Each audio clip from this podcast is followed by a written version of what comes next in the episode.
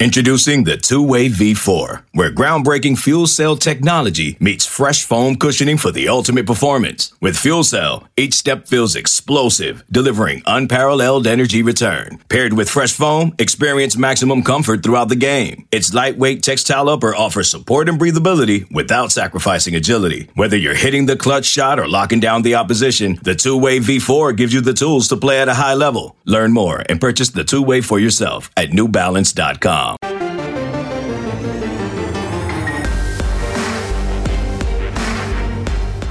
Welcome to the PowerCat Podcast, GoPowerCat.com's Kansas State Athletics Show.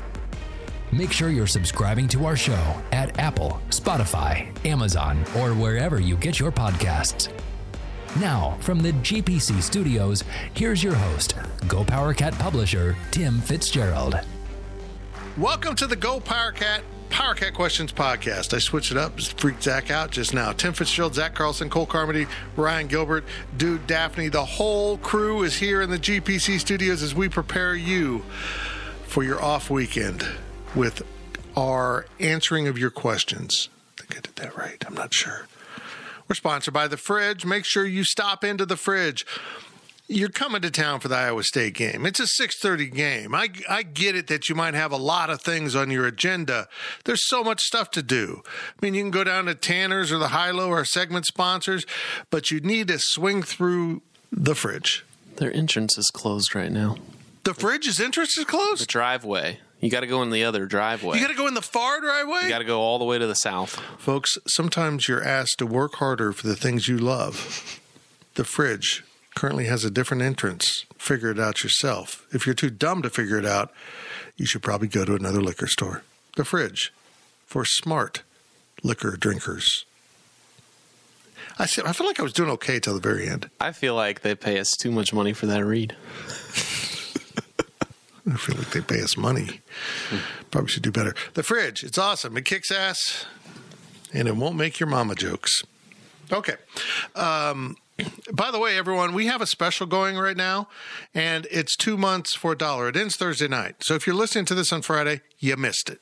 But if you're listening to this on Thursday, get in there and get this special two months for a buck. Through the rest of the regular season of football, you're covered. You get Go Power Cat. I called it an extended test drive. You will dig it, I think, I hope. But check that out. And if you're seeing our YouTube videos over there on our YouTube channel, go ahead and subscribe to that as well as this podcast. There's so much stuff. I need you to check a lot of boxes. Subscribe to podcasts, subscribe to YouTube channels, subscribe to The Fridge. Like us on Facebook Like us, on, I didn't even think about that. Like us on Facebook if it's up. Mm-hmm. if it's working. Any rumor to the fact that we took down Facebook because our traffic was so overwhelming at Go Power We actually did have a good day that day without Facebook. Oh, Message us on WhatsApp. oh yeah. No, Message us on WhatsApp. not. Cole accepts nudes. Those are noodles. Noodles. Here we go. Your questions from Wabash Station. Gills has the calm. First question comes from and the calm. It's it's it's, it's, a, it's a military term. Okay. Anderson Blumont asks Did Skylar Thompson's injury force him to play more like an NFL quarterback against Oklahoma? And if he continues to play that way, could it actually be a blessing in disguise when it comes time for the NFL draft? Yeah, he did. And Chris Klieman said it at Tuesday's press conference. Thought it was made him, forced him to trust the routes and find a receiver. And he told me after the game, a couple times he thought I should run, and then there was a receiver. So it made him hold that split second. What else it did is because he wasn't as maneuverable, he didn't flee the pocket to the right. He never did that once that I can recall. Maybe he did. On the pass to Weber at the very on the fourth and fourteen. he Yes, did. yes, he did. And if you squeeze him out, he's going to go to the right, and then he gets caught in that indecisive level of do I run or pass? And this made him decisive. He was passing. So he just stayed in the pocket. I think it made him a much better quarterback. My issue is going ahead now. Once he gets his wheels back, is he going to overthink this damn thing and wonder should I run, should I stay, should I, and just end up doing neither, which is the worst case scenario. But yeah, it was a great performance by Skylar. He trusted his receivers to get open, and they got open.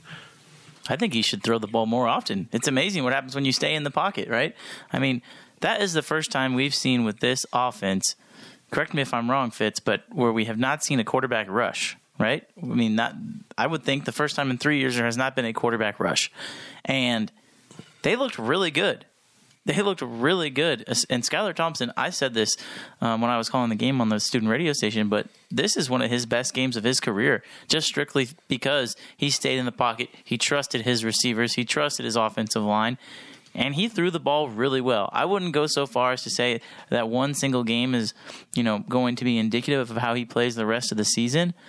But if he can include elements of scrambling and staying in the pocket, it's only going to help him, and it's really only going to help this K State offense. I agree. He was so patient in the backfield. You know, he was able to look for routes, and really, it gave us what we've been looking for all year: is wide receivers making catches. You know, there were there were guys, Landry Weber. I think Kade Warner had a catch. All these guys that should have been keys and, and pieces to this offense early on in the season are now starting to emerge. So hopefully he keeps that patience. He doesn't find his wheels and overthink stuff and goes through all of his reads because there's going to be guys there if he can find them like he did against Oklahoma. Forget about Skylar. Maybe Courtney Messingham figured out that if you're not conservative, you can actually get some plays down the field. So that might be my biggest takeaway rather than Skylar Thompson. Well, yeah, I I was really impressed with the play calling. I thought as much as we've criticized Courtney Messingham, we should stop and say I thought he did a nice job. He went with the hot hand, which was throwing the ball, which is a little bit different. Maybe he's more comfortable when the receivers and quarterback are on the same page. So hopefully this is something we'll see going forward because it really did work out well for Kansas State. Next question comes from Exhausted Nihilist. Before the officials took away the successful onside kick, just how high was Ty Zentner scoring on the Swago meter? It was broken. It was pretty good. He was fired up. He's fired up. But he cheated. and he got caught. Here's my issue with this. We So- can use this question for the replay rants or Okay. anything because this is it. This, This is is all. This is all we're talking about, or this is the only question based on the kick. So if you anything you want to say, get it out now. So, you guys, did you did you watch the NBA playoffs that that much? No, No. No. Sure. No, I did. I did. I got What's you. what's the NBA? Okay, go ahead. It's the NBAF. Oh no, just kidding. Uh, the NBA, in the in the NBA playoffs, uh, there was a big deal about uh, replay, and the ball went off of his his hand. Right, Ryan, do you remember this? Devin Booker when they're playing the Clippers, and there's uh, a specific replay where he reaches in, and in live time, it clearly looks like it went off of the defender, out of bounds. But when you slow it down frame by frame, you realize that he touched the ball, and as he forced the ball away, it kind of stayed in the stayed into Devin Booker's hands of the Phoenix Suns. So it ended up being instead of staying with Phoenix, it ended up being the Clippers ball, and obviously it didn't matter. But I think that that's kind of where we're at right now with with replay, and not just in football and sports in general. Replay should be to get the obvious calls correct. I don't know if that call was obvious, but I think if you slowed it down frame by frame, it became clear that it was the right call. I say that I say all of that to say I think we need to question where we're at with replay in sports in general because I truly don't think that the second quote unquote second kick had any effect of the ball's flight, had any effect of the ball's movement whatsoever. I don't know how you guys feel about that. And that's really not something that very many people are talking about. It's more of did the officials do the right thing or not? But I think there there has to come a point in time where we question and we look at the integrity of how we're using replay in sports. Well, it it probably changed the flight of the ball, but you can't argue it changed the outcome of the play. Again, they look, they got the call right. He, he did hit it twice. Someone mm-hmm. on the board asked they haven't seen the replay, and I thought it was interesting in the stadium. They didn't show the golden replay. I saw it on TV right after mm-hmm. he kicked the ball. You called it. and yeah, it, it it bounced up and caught him. We can argue whether that should be a penalty. Golfer, should it be a penalty? I mean they've changed the rules now. Right. Yeah. Right. I mean, It used to, yes, It's but no. completely incidental. It's not done intentionally. Um, and I mean, it's just the follow through of his kick. He didn't attempt to kick it twice. It just happened. Uh, my real problem is whether it could be reviewed or not. The Big 12's found a way to excuse it while the guys who do this for a living that evaluate officials on CBS and other stations are saying, no, that's a misapplication. There was no new evidence. You just didn't find it in the evidence. It was there. You had that camera. You just didn't see it, and you made a ruling on illegal touching. which is what they ended up ruling on illegal touching. So, um, I mean, it's more about the function in the system. You can't make up rules as they go along. You have to set the rules. And this is what I've been saying. Look, they did get it right, and I respect that. But the way they went about it is sketchy as shit. It just is. It was very, very apparent. And I'm just going to be blunt Oklahoma and Texas get that. They get that from an official. If Chris Klieman had made the same argument over the same play, just different uniforms, I am 100% certain the answer would have been we've already reviewed it. We can't go back and review it because those officials know damn well what the rules are. And if they don't, they should be fired. And if they ignored the rules as written, they should be fired. See, but I'm- again, the Big 12 is just protecting their guys instead of worrying about the integrity of the sport and how they they can make mistakes, folks. These are grown ass men. They made a mistake. Just say it was a mistake, and K Staters will go, "Well, that sucks. Let's move on." I think I don't think the mistake necessarily came from the officiating crew. It came from upstairs or wherever headquarters, wherever they look at these. If they look at them off site, oh, credit to Lincoln Riley for saying, "Hey, I'm willing to burn a timeout because he kicked it. I'm calling timeout. I'm challenging this. I don't care." You know, go take a second look if you because you know he made the argument you looked at illegal touching the wrong you know the wrong illegal touching and like i can see yes in the end they get it right but I credit to him for at least trying and, and getting it. I don't think that I think most coaches, probably Chris Klieman included, they know the rule. They know once it's gone upstairs, you can't look at it. But he was at least willing to take a gamble to see if he could get it. I don't know if you guys noticed this, but during the review, the entire Oklahoma bench was on the field. Hmm. I don't know if you guys noticed that, but that was something that I saw right away. It wasn't just the offense and the defense were out on the field. The whole entire field was, or the whole entire team was out on the field as Lincoln Riley is just going ballistic at these officials while they're, you know, reviewing it, and he's asking for the second challenge. To me, that should have been a penalty in the first place. I thought they missed that one, but I, I'm with you that the way it was gone about was just terrible. If you're going to get it right, get it right. But back to my original, you know, thought with the replay in sports. I mean, I, I just really think that that is another prime example of how replay needs to be fixed You, overall. you should have two minutes or three minutes. You, you should have a maximum time. If it is not evident within two minutes, looking at all of the angles, and you can't, you know, definitively see something that has happened and be able to make a ruling, play stands.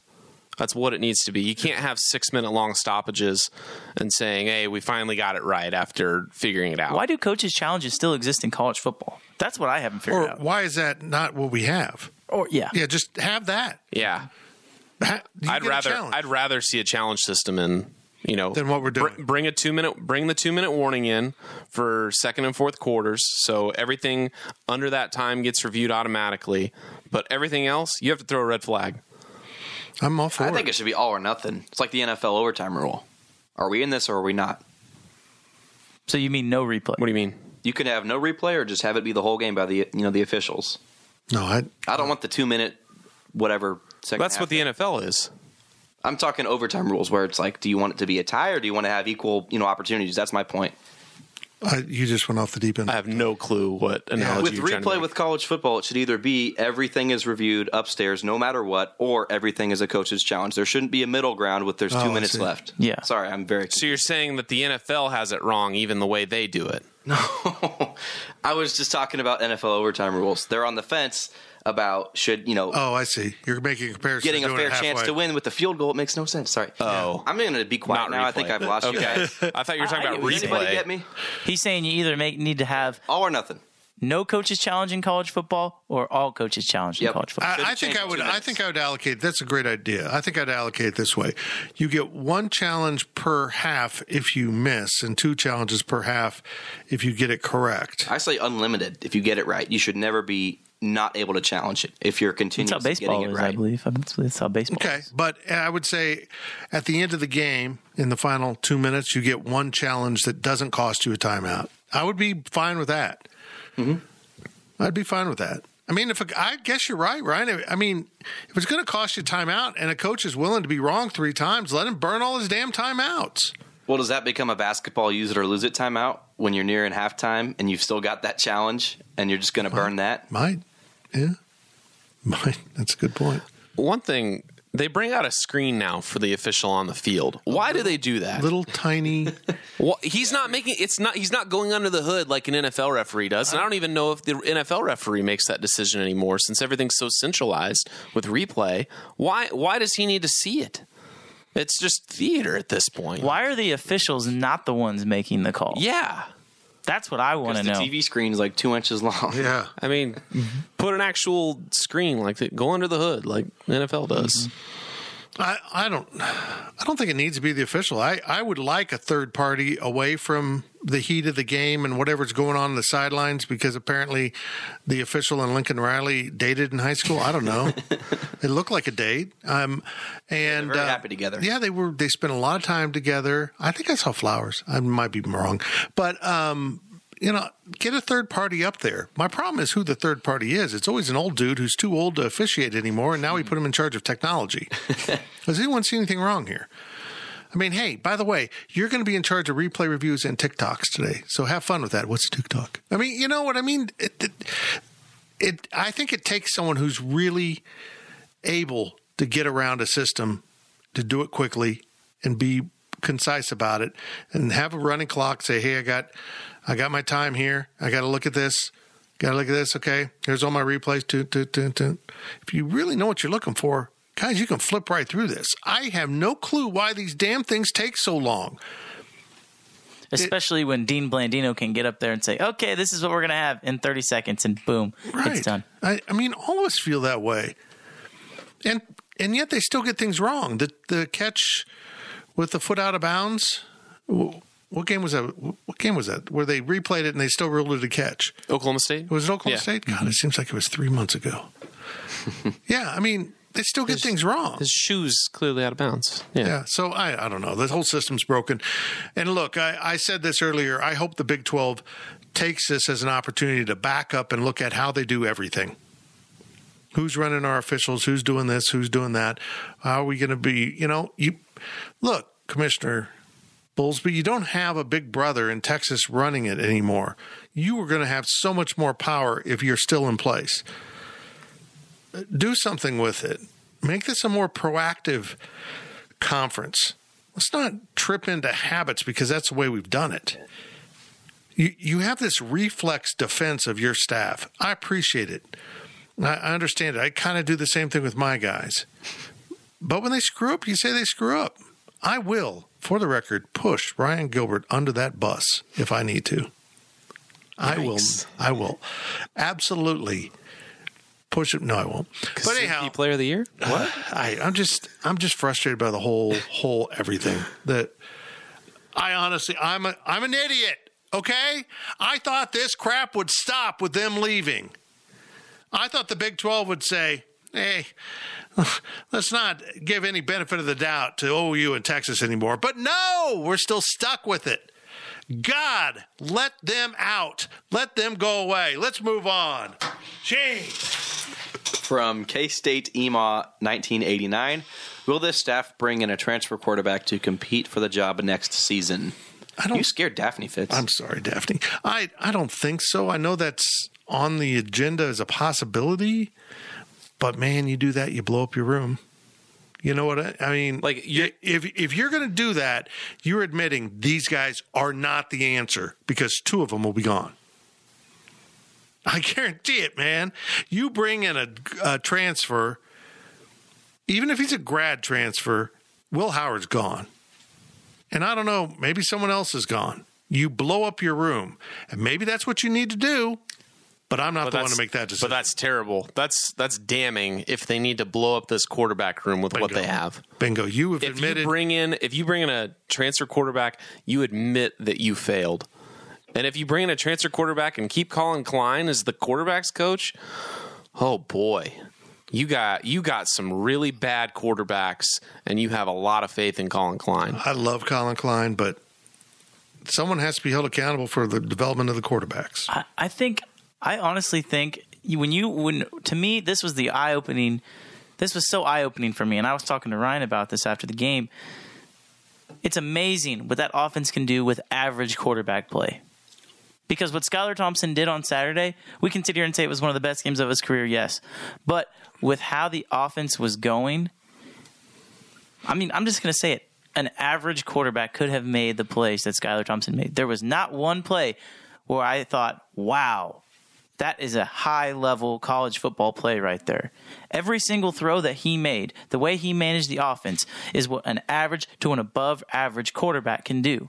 K State fans just haven't seen above average quarterback play since Collin Klein. Right. And you can argue as a quarterback, he was above average.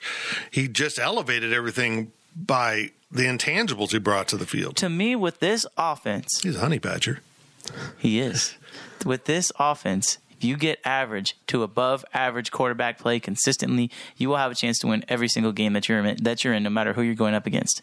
So, what does that mean? Do you think you can get maybe good quarterback play with a, with the an incoming transfer? If you think you can get good to above average quarterback play with an incoming transfer, I think you have to accept it because I don't know right now if the guys that are in that quarterback room are capable of playing how Skylar Thompson played on Saturday. I mean, for the level of experience that or and time in the program that Will Howard has, he's basically the equivalent of when Skylar Thompson came in at Texas Tech and led K State to victory in overtime. You're right. And and Skylar Thompson was not free of criticism in 2017 or even 2018. No. So why why does Will Howard have to be so great right now? Do you- why does he not get the same amount of time that Skylar Thompson did? Well, I do you- just don't get the absolute impatience Well, I don't- of this fan base. I don't think he's as far along as Skylar was. Is my argument. I think he, and I think part of it is. Um, I- how do I want to put this? You're exactly right about your evaluation of the quarterbacks. They're not asking them to do anything radical. They're they're asking them to throw passes that can be made. Look, we saw Carson Strong come in here, and um, you can have your opinions about whether he's a first round pick or not. But I saw him make a couple passes. College quarterbacks typically don't make. And there was something special about him. You could see that. You know, Skylar makes plays, but none of them seem like, oh my gosh, that was just unbelievable. Once in a while, I think they almost feel like they have too much pressure on him. And Skylar just went out and played.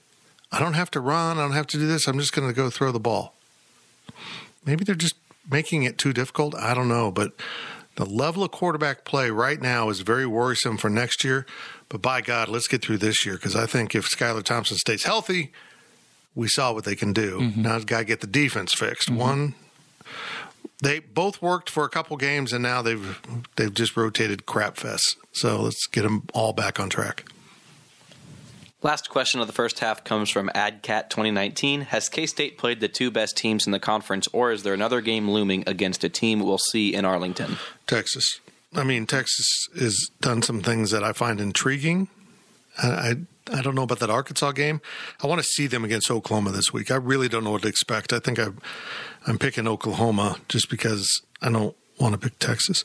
But um, yeah, I think they have seen two of the three best, and I think next Saturday's game with Iowa State might be deciding who's the fourth best.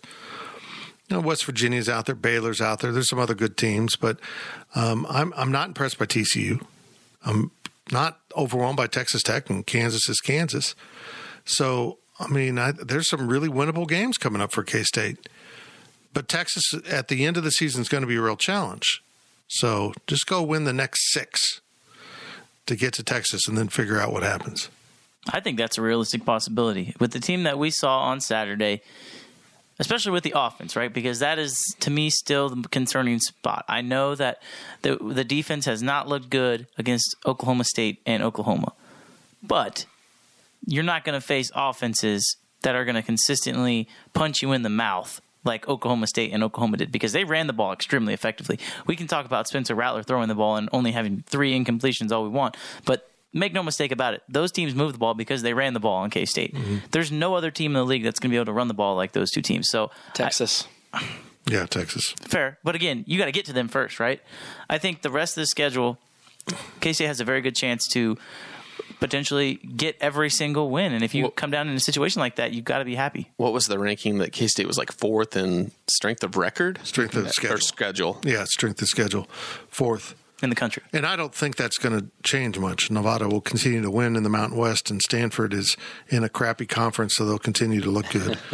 um, what a crappy conference. I'm, I'm going to do a daily delivery on how crappy the Pac 12 is and why are we sitting around discussing the strength of the future Big 12 when the numbers are already coming in that it'll be the third best football conference. I mean, this is just insane. I, I don't know, guys. I the door's open to K State. You mentioned running game. Breece Hall, I'm a big fan of his.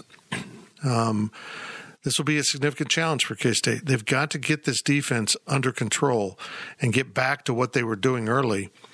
Well, you know, we asked Chris Klieman, have people figured this out?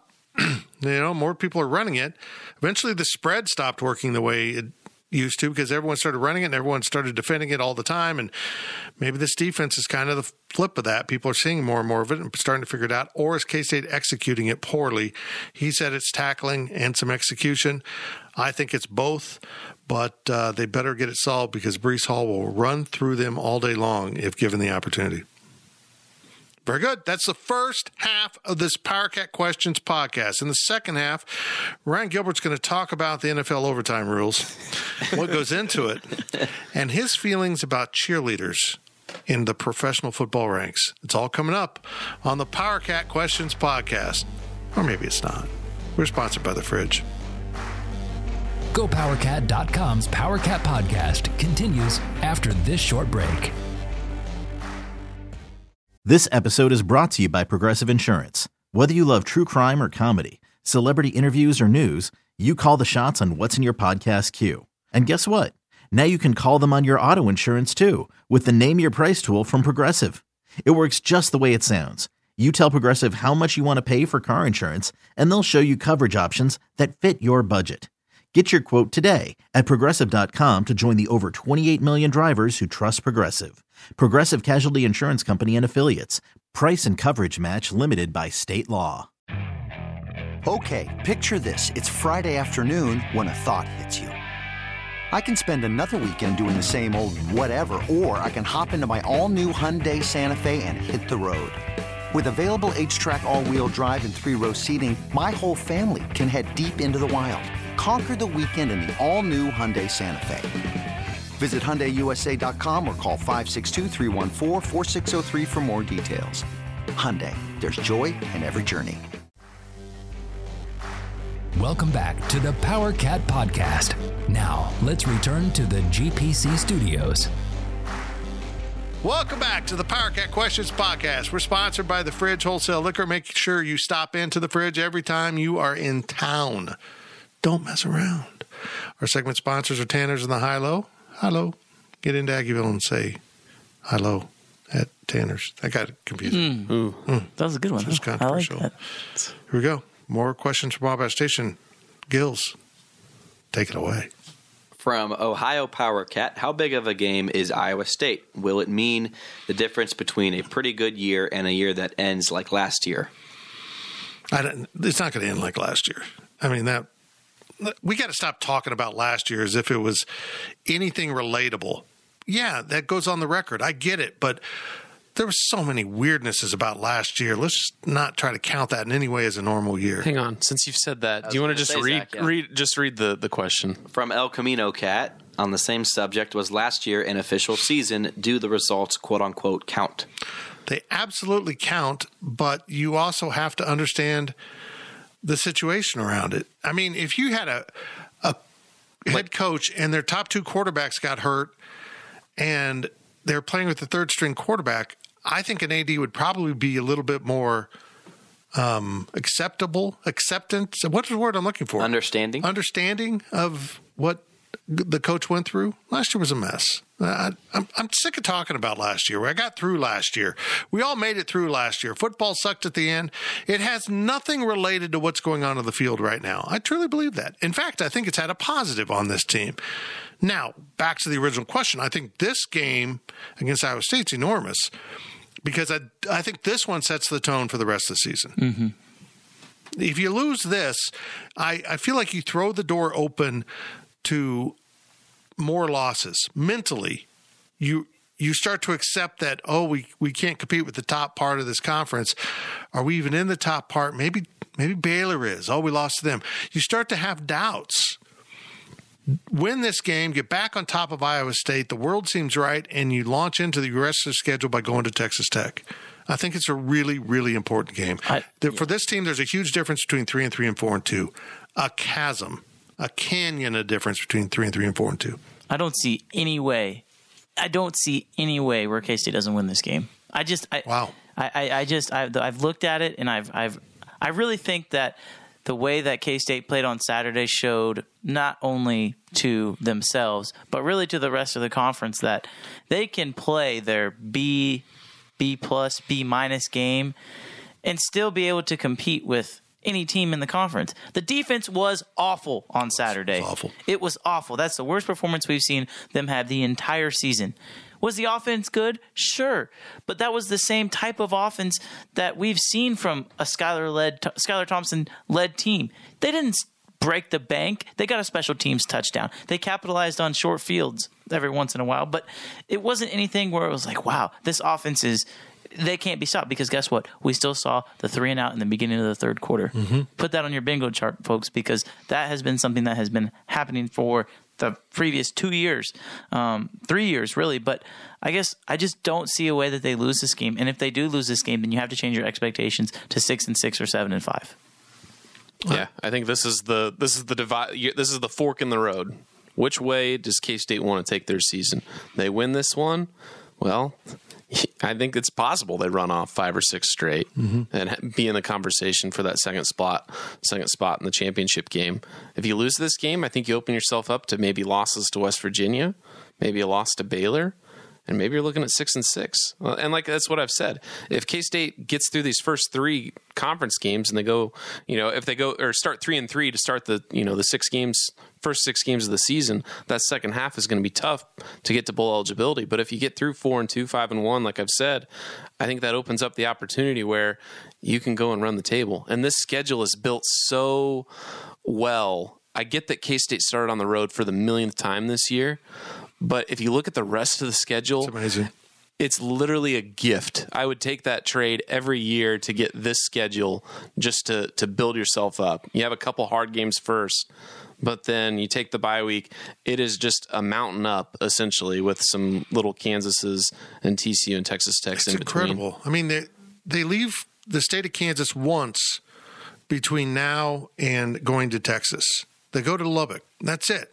There are other road games at Kansas, which uh, that's in Lawrence, if you don't know, and it's uh, every other year. It's known as uh, Manhattan East. Manhattan East. That's and it will be again. So I mean, this is a great opportunity. You're playing at home. You're hardly traveling. You have to go to the you know the cotton fields of Lubbock, Texas. So weird that you know you, you should be able to win this game and get into cruise control a little bit. That's, that's a little overstated, but you know what I mean.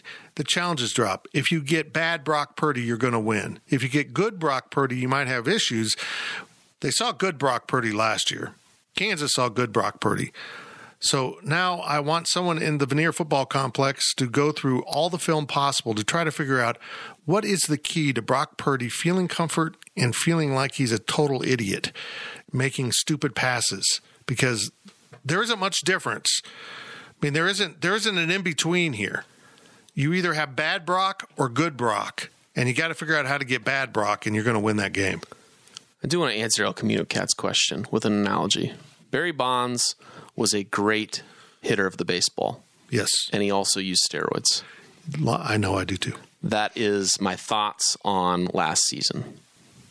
Hmm. Yeah. There is an asterisk. Okay, there we go. But not everybody was using steroids. but the good hitters were. Everybody was Who was clean? Who was clean? This is completely off topic, but who was clean I think at there's that an time? analogy where you can bring it all Billy, back. but- Billy Butler.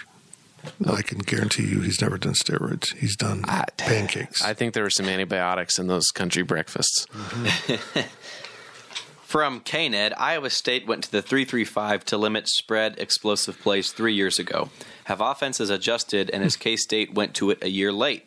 All but two teams, Tech and everyone, ran more than past Saturday and were near or more than four yards per carry. Our offense is simply running it over or willing to take the open nine yard underneath route now. Yeah, all that's true. I mean, this is the, one of the things I love about football. Bill Snyder always said it. It's cyclical. It all comes back around. He was running the spread in 1989, 91, 92 you know, that guy came around and he decided, well, this Michael Bishop kid's pretty good at running the ball. Maybe I should do the quarterback run. And that changed. But he was always like out of sync with the rest of the conference. That's part of his brilliance. Everyone was running the ball, he threw it. Everyone started throwing the ball, he ran it. And that's what's happened in college football now. Everyone's altered their defense, lighter, faster, you know, be able to run to the ball more. So the offense has said, okay, we'll go back to power running. And that's working. So now what what are teams going to do? I wish K State would throw the four man front out there once in a while. They're short on defensive ends right now, but show it. Don't they got so predictable on Saturday with that three man front? It seems like they ran three three man front with a with zone beneath and let they just let him get comfortable. Damn it, why does K State let quarterbacks get so comfortable by running the same thing over and over? I've seen it with multiple defensive coordinators now. And this is the same D coordinator who scrambled the brains of Spencer Rattler last year by changing things up. And this year, every time I looked up, just throwing it underneath his own. Here's a little check down. He's over there just standing there all alone. Uh, it's very frustrating to me. Very frustrating.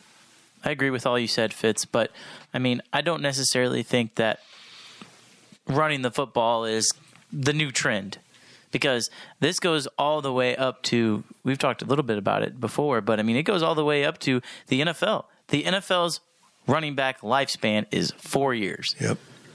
The, the the reality of the situation is more and more athletes are either playing defensive back or wide receiver because in the end of the day, those are going to be the guys that if they want to make money, that's where they're going to have to play. So when it all comes down to it, more athletes are playing those positions than are playing running back. I don't necessarily think that just because there was only a few teams that ran the ball more than they threw the ball, that means that somehow K State is being left in the dust with this. I, I, I still think that the spread offense, you look around college football, it's maybe more 50 50 than it has been in the past, but the big plays come from throwing the football. That's just the bottom line. Well, and I think a lot of teams are having success. I haven't looked at the film, but they're lining up in the spread and running. So you spread out that defense and then you run simple things that Mike Leach did at Texas Tech very, very well. Everyone thinks of his passings. His running game was quite dangerous because it kept you on your heels all the time. From Cliff Clavin seven five four, it's year three for this staff, and K State has lost seven consecutive conference games for the first time since 1989 to 1990. Is the program stuck, or is it making progress that isn't showing up in the win column yet? Well, they have a good chance to win seven straight. I don't I don't know what to say. The people that are stuck on the seven straight losses, I know it's a fact. I know it's. I, I, you, know, Kansas State had a library burned down, and kids couldn't study at the library. I mean, did that make it a lesser institution? I mean, things happen during the course of any business. Uh, yeah, they've lost seven. If it continues into this season, I'm with you, folks, but in my book, they've lost two straight in the conference. If they'd lost non conference games, I might be really alarmed. But we know what they did in the non conference, and we're getting more clarity on it. They absolutely flattened what's turning out to be a pretty decent Stanford team. And with a backup quarterback, they took apart Nevada. So no, I'm not I'm not buying into this. Some of you are so eager to be negative. This is the start of the third season of a rebuild when the second season did nothing to lend itself to rebuilding. Nothing. Nothing from that season other than uh, clearing out some dead wood in the locker room that was causing problems and figuring out that the transfer portal is of great value to you. Nothing really about last year was normal for a second season of a head coach. Nothing. There was no blueprint. There was no way to know how to get through that. Some coaches did better than others. Some locker rooms did better than others. I truly believe some programs cheated on their COVID testing. I'll go to my grave believing that. Mm. There is no way some of those programs had almost zero COVIDs. No way. So uh, just let this play out, folks. Don't bring up Ron Prince. Why? Why is it a reflex to go so negative? I get criticized for going negative on Bruce Weber after four seasons. And here we got people 2.25 seasons in. Uh, actually, it's closer to 2.45 seasons in. Just throwing stuff at the wall. Drum prints all over. They've lost seven straight. Stop! Jesus, go to the stadium and yell. I would. Could you imagine these fans as Florida State fans right now? Holy crap. I would argue. What it- would they do? I would argue it has shown up in the win column. I would argue the progress has shown up in the win column because guess what? The team from 2017 or 2018, they don't beat Stanford. They don't beat Nevada. The team from 20, 2019, they might not beat Nevada. Well, the team from 2021 does, and they did. So I, I I would argue that sure, maybe it's not showing up in the conference when the you know the first two games of conference, but again, we already talked about it. you played two of the best teams in conference. I would argue that the progress is showing up in in the in the winning column. let me let me dive deeper. So, I, I I get this sense that there's this undertow with some of these opinions that it, it's not that they hired the wrong guy in Chris Klieman; it's that they should have never let Bill Snyder go. Nobody loves Bill Snyder more than me. Nobody respects him for what he did more than me. I've I've seen it up close. But folks, if you don't grasp that the program was literally falling apart, if you don't believe me, I don't know what to tell you. There were no running backs on scholarship at Kansas State when the new coaching staff arrived. How the hell does that happen at a Division 1 program? It was not the same. It just wasn't the same.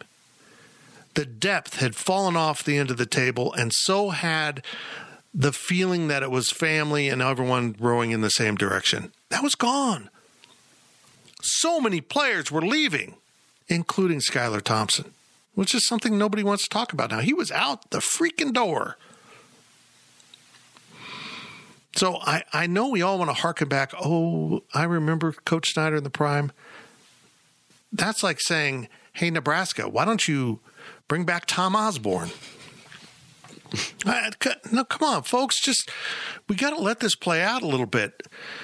This was a rebuild of a roster that had been neglected for too long.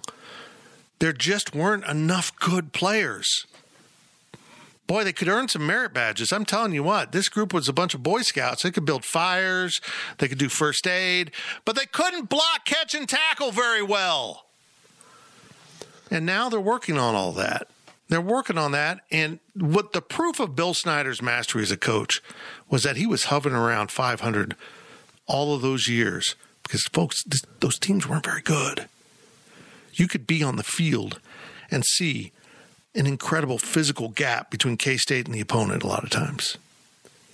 It it's changing, but it's not an overnight process, particularly when you just lost a whole year of off-campus recruiting and you don't live in an area where you have a bunch of recruits that can just roll into campus and take a look for themselves.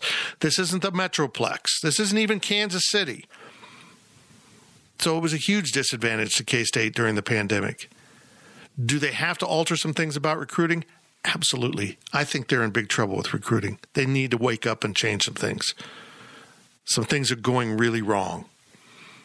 But the transfer portal changes a lot of that. And it's going to be fine. I, I really believe it. I believe in Chris Klieman as a football coach a lot. His flaws, as far as I can see, are too Snyder like for me, being loyalty, which is a flaw if it's overdone, and not fully grasping the recruiting at Kansas State. Yeah, I said that about Bill Snyder. He figured it out and then unremembered it and forgot how to do it. You got to go take chances on kids. You just do. If Bill Snyder was hired initially in 2021 Mm-hmm. and did what he did in his first five seasons, he would have been fired before the end of five seasons. Yep. That, and granted, Gotta be patient. everyone was so worn out by all the losing. They were going to, you know, one win season was a remarkable thing in 89. But it just takes a while to get everything on brand. And we're not really seeing the brand yet. They don't have the right amount of guys. And I'm worried again about them getting the right amount of guys, but now they can do it through the transfer portal. And I think Chris Klieman, being the smart coach he is, sees that as an avenue to success. From KNED, you keep saying you expect the conference moves to be done for 2023, but ESPN doesn't get the SEC games from CBS until 2024. Do you think ESPN wants CBS having the first Oklahoma and Texas SEC games? I don't, I don't know why you're so hung up on this. All of these talk about contracts. Everything we're discussing here is about contracts. And you, that, you think that one thing is the most golden rule of all of this. Look, if they really want to leave, they're going to leave. They'll buy their way out. K State and the Big 12 might end up owning their rights, they might get all the money. Nobody wants this current predicament to go on. We're not even halfway through this season, and everyone else in the Big 12 is sick of OU and Texas. They can generally, you know what, off and die. They'll figure this out. And if I'm the Big 12, I tell them, hey, you've already given notice, you owe us money, and you're out. You guys can figure out what you want to do. Oh, the SEC doesn't want you? Have fun as an independent for a year. That's not our problem. Do you want me to actually answer the question? Answer it. Um, I think ESPN does want CBS to have those first Oklahoma Texas SEC games because it removes the conspiracy of and collusion of ESPN colluding with the SEC to get OU and Texas there. Because if you give CBS those two ga- those two teams and have them on the, that channel for the first year, it's a big alibi saying, "Oh, we didn't have anything to do." That's good. That's good, Zach. So there you go. Mm-hmm. Thanks for the analysis. I think they'll take one year for the next 15 on their network. That's just my opinion. I agree. I th- I, I- like it does like OU and Texas are playing football games now, and CBS doesn't have them. What's one year of them having CBS, oh, CBS having OU? And I don't think Texas? ESPN I don't think big and, and the SEC are too worried about all of that. I really don't. They they want them in there right now, and if they could have them right now at the right price, they would take them for 2022. They absolutely would. Absolutely. Oh, we've got an extra 150 million laying around. Here you go. We'll take them. You know, if the money was there, it's all about money. That's all this is. All of this will be worked out with money, including the American teams joining the Big 12 early, including BYU getting out of some games probably. Money solves everything. I wish I had some. Last question comes from KSU number one. Are we done with games on ESPN Plus? I think so. But you know, Gene Taylor brought something up, and this is so ESPN. They didn't get their full inventory last year, apparently, so now they want it. But what I don't understand is they didn't get their full inventory, but the payout from ESPN was less. Right? They didn't pay their full amount. They paid for the number of games they had.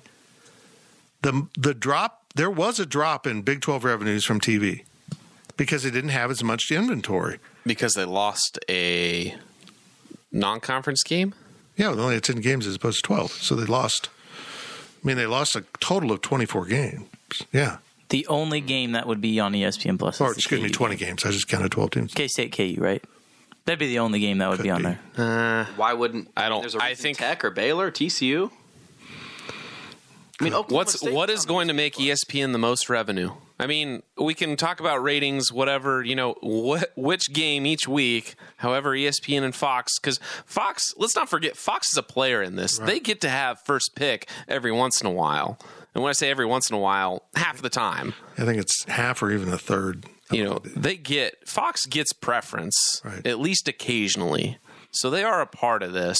But it, it, for me, with the ESPN thing, it comes down to revenue. K State, Oklahoma State. That was going to be the most optimal place to put that game. Unfortunately, it wasn't on ESPNU for you to channel surf some random fan to channel surf to. You had to deliberately go to ESPN Plus. But in the end, it makes ESPN more money, makes the Big 12 more money, makes K State more money.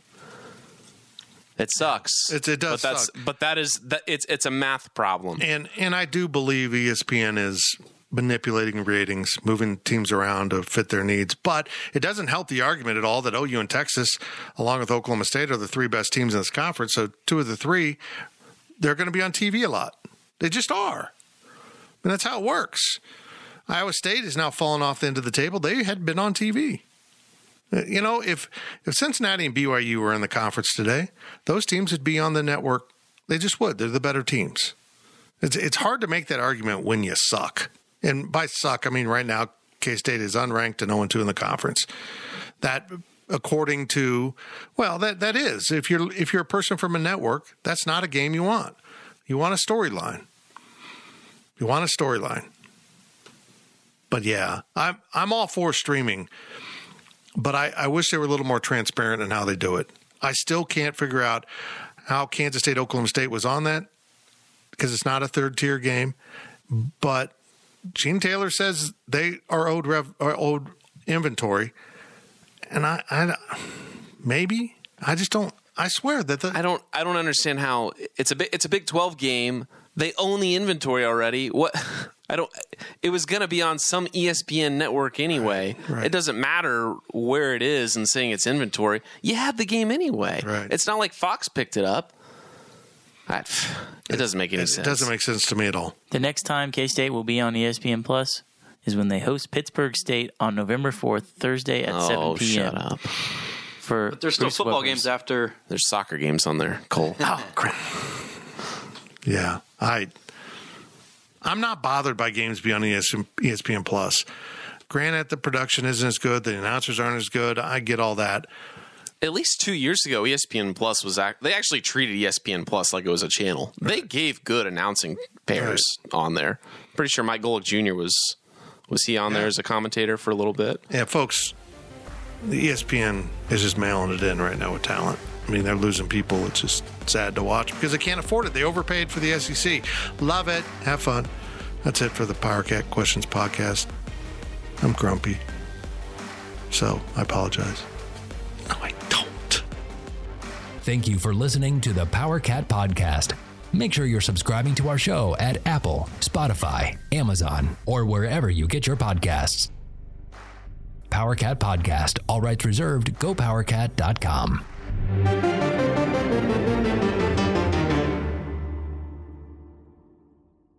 It only takes two minutes of sheer horror. A new Paramount Plus original docuseries. We were dealing with a serial killer preying on elderly women.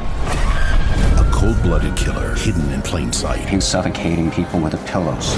Leaving corpses all over Texas. How did it happen? I was responsible for her. The guilt is immeasurable. They covered it up. Pillowcase Murders, now streaming exclusively on Paramount Plus.